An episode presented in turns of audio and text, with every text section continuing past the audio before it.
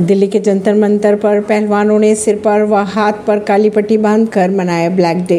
भारतीय कुश्ती संघ अध्यक्ष ब्रजभूषण शरण की गिरफ्तारी की मांग को लेकर पहलवान आज जंतर मंतर पर ब्लैक डे मना रहे हैं। W F I president Brijbhushan Sharan के खिलाफ कार्रवाई को लेकर जंतर मंतर पर प्रदर्शन कर रहे पहलवान आज ब्लैक डे मना रहे हैं। जंतर मंतर पर पहलवानों ने काली पट्टी भी बांधी। सरकार के खिलाफ किया विरोध प्रदर्शन। बजरंग पुनिया, साक्षी मलिक, विनेश फोगाट सहित कई लोगों ने सिर और हाथ पर काली पट्टी बांधी है। इन लोगों की एक ही मांग है कि डब्ल्यूएफआई के अध्यक्ष ब्रजभूषण शरण की गिरफ्तारी की जाए। ऐसी खबरों को जानने के लिए जुड़े रहिए जनता से रिश्ता पॉडकास्ट से। परवीन दिल्ली से।